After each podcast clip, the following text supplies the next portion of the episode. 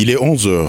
Sous un soleil de plomb, au parc à bétail de Faladje, Oumar Diallo et ses amis font le tour à la recherche d'un bœuf pour la fête. Je suis euh, venu pour chercher un petit bœuf pour la fête. Je crois qu'actuellement, maintenant, les bœufs euh, de cette année sont vraiment chers. les, les bœufs les plus petits, euh, les, bébés, ils sont en train de parler de 250 000, 300 000, 350 000. Voilà, je pense que c'est trop cher. Cette année, le marché est bien achalandé, mais les clients ne se bousculent pas.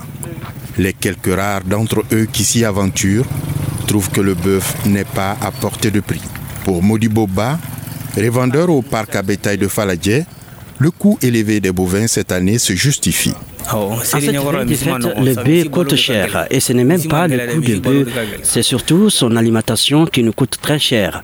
Le sac de graines de coton est vendu à 15 000 francs CFA. Le sac de son de bleu aussi est cédé à 5 000 francs CFA.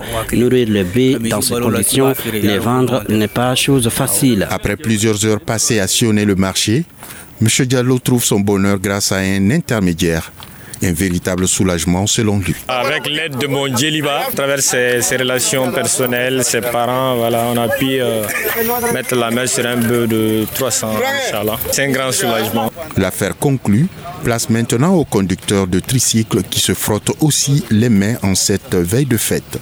Yalan Sidibé.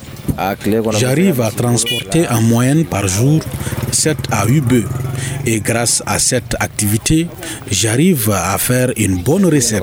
Chaque année, ce sont des milliers de bovins qui sont immolés à travers le pays à l'occasion de la fête de l'Aïd el-Fitr.